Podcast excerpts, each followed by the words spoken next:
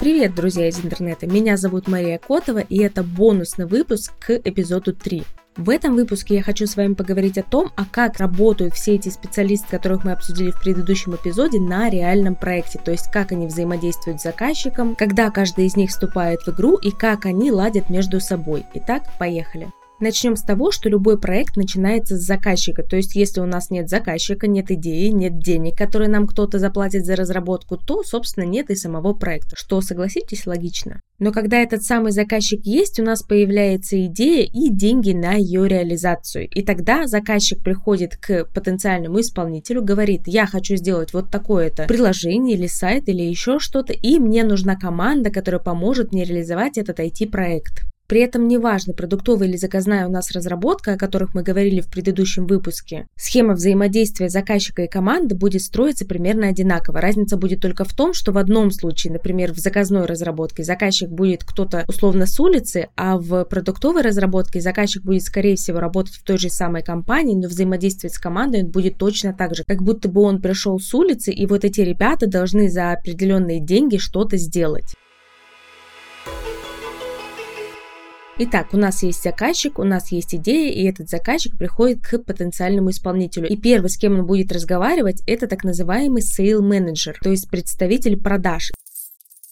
Именно этот продажник соединит заказчика с потенциальным менеджером проекта, и они уже вместе будут обсуждать идею и то, как и за сколько времени и денег эту идею можно реализовать.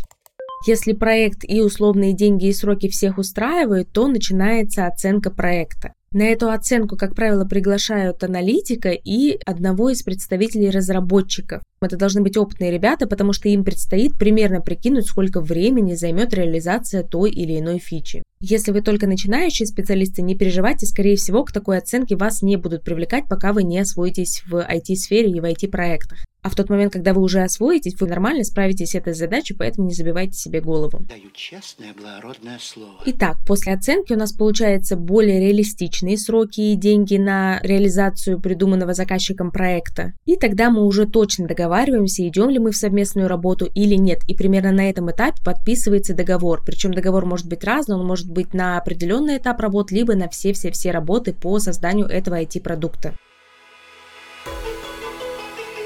После того, как все договоренности обсуждены и договоры подписаны, первыми в игру вступают менеджер проекта и аналитик. Причем менеджер сопровождает проект на всем его протяжении, а аналитик очень сильно задействован в начале проекта. Но где-то после середины или чуть попозже он может быть перекинут на другой проект, а к этому включаться по мере необходимости, когда нужно дать те или иные пояснения команде. Аналитик, как мы обсуждали в предыдущем эпизоде, ведет переговоры с заказчиком о том, как конкретно будет реализована та или иная функция. Он обсуждает хотелки заказчика, обсуждает возможную реализацию, потому что не все хотелки заказчика можно удовлетворить, и после этого фиксирует все договоренности в документах. Мы опустим подробности о том, какие именно документы составляет аналитик, потому что это отдельная большая тема, и на основании этих документов можно сделать большой курс. Кстати, если вас интересует такой курс, напишите мне, потому что у меня такой есть. Просто сойдемся на том, что аналитик фиксирует все договоренности с заказчиком и все проработки по реализации функций в некоторых документах, на основании которых потом будет вестись разработка и тестирование созданного продукта.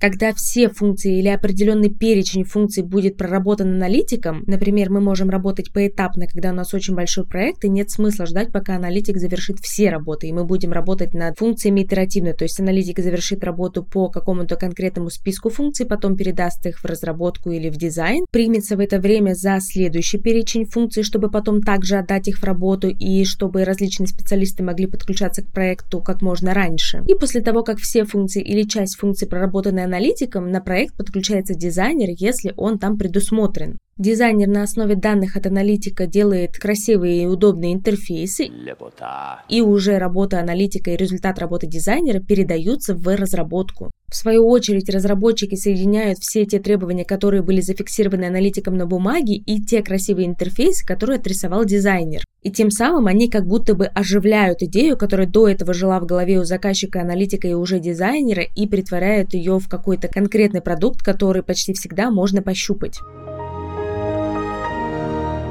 Если у нас проект по разработке приложения, то начинает появляться приложение с переходами между экранчиками, с реакцией системы на нажатие кнопочек, с обработкой данных, введенные в какие-то экранные формы и так далее.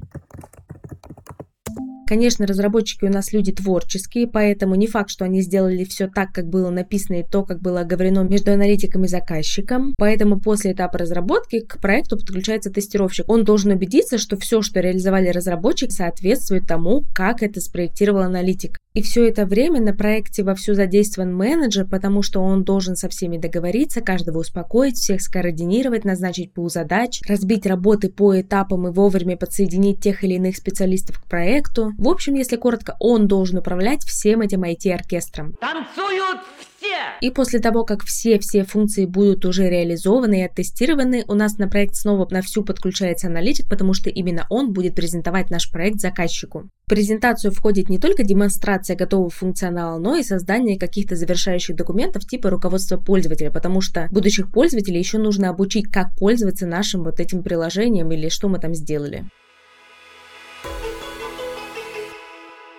А как же тех писателей, девопсы и опсы, которых мы обсуждали в предыдущем выпуске? Дело в том, что тех писатели подключаются на проект вслед за аналитиками, и именно они помогают аналитикам создавать и прорабатывать и финализировать все документы. А девопсов и опсов можно подключить к проекту на разных этапах, но в идеале это делается до начала разработки, потому что необходимо реализовывать наш будущий продукт в какой-то среде, эквивалентной среде заказчика. И именно для этого нам нужны наши девопсы и опсы, чтобы развернуть ту самую среду и вести в ней разработку. Казалось бы, какое-нибудь мобильное приложение или сайт с десятком страничек, а столько людей задействованы на одном проекте. Это просто невообразимо. Но дело в том, что именно из-за того, что у нас каждый специализируется на чем-то своем, такие сайты и приложения создаются довольно быстро и качественно, потому что каждый специалист знает именно свое дело, он в этом хорош, он в этом варится каждый день, и он может выдать действительно классный результат. И качество и сложность IT-продуктов сильно возросло по сравнению с тем, что было лет 10 назад, когда у нас на проектах были только одни разработчики. Потому что, давайте честно, когда ты делаешь и то, и другое, и третье, очень сложно сосредоточиться и сделать все действительно классно и качественно. И именно набор самых разных специалистов в одной команде позволяет нам достигать действительно нереальные результаты. На этом у меня все. Если у вас есть вопросы по работе различных IT-специалистов на проекте, задавайте мне их в комментариях. Если на вашей платформе нет комментариев, то напишите мне в социальных сетях, ссылки будут в описании. А еще ставьте звездочки, подписывайтесь на подкаст на той площадке, где вы его слушаете и делитесь выпусками подкаста с друзьями. Услышимся в следующий вторник. Пока!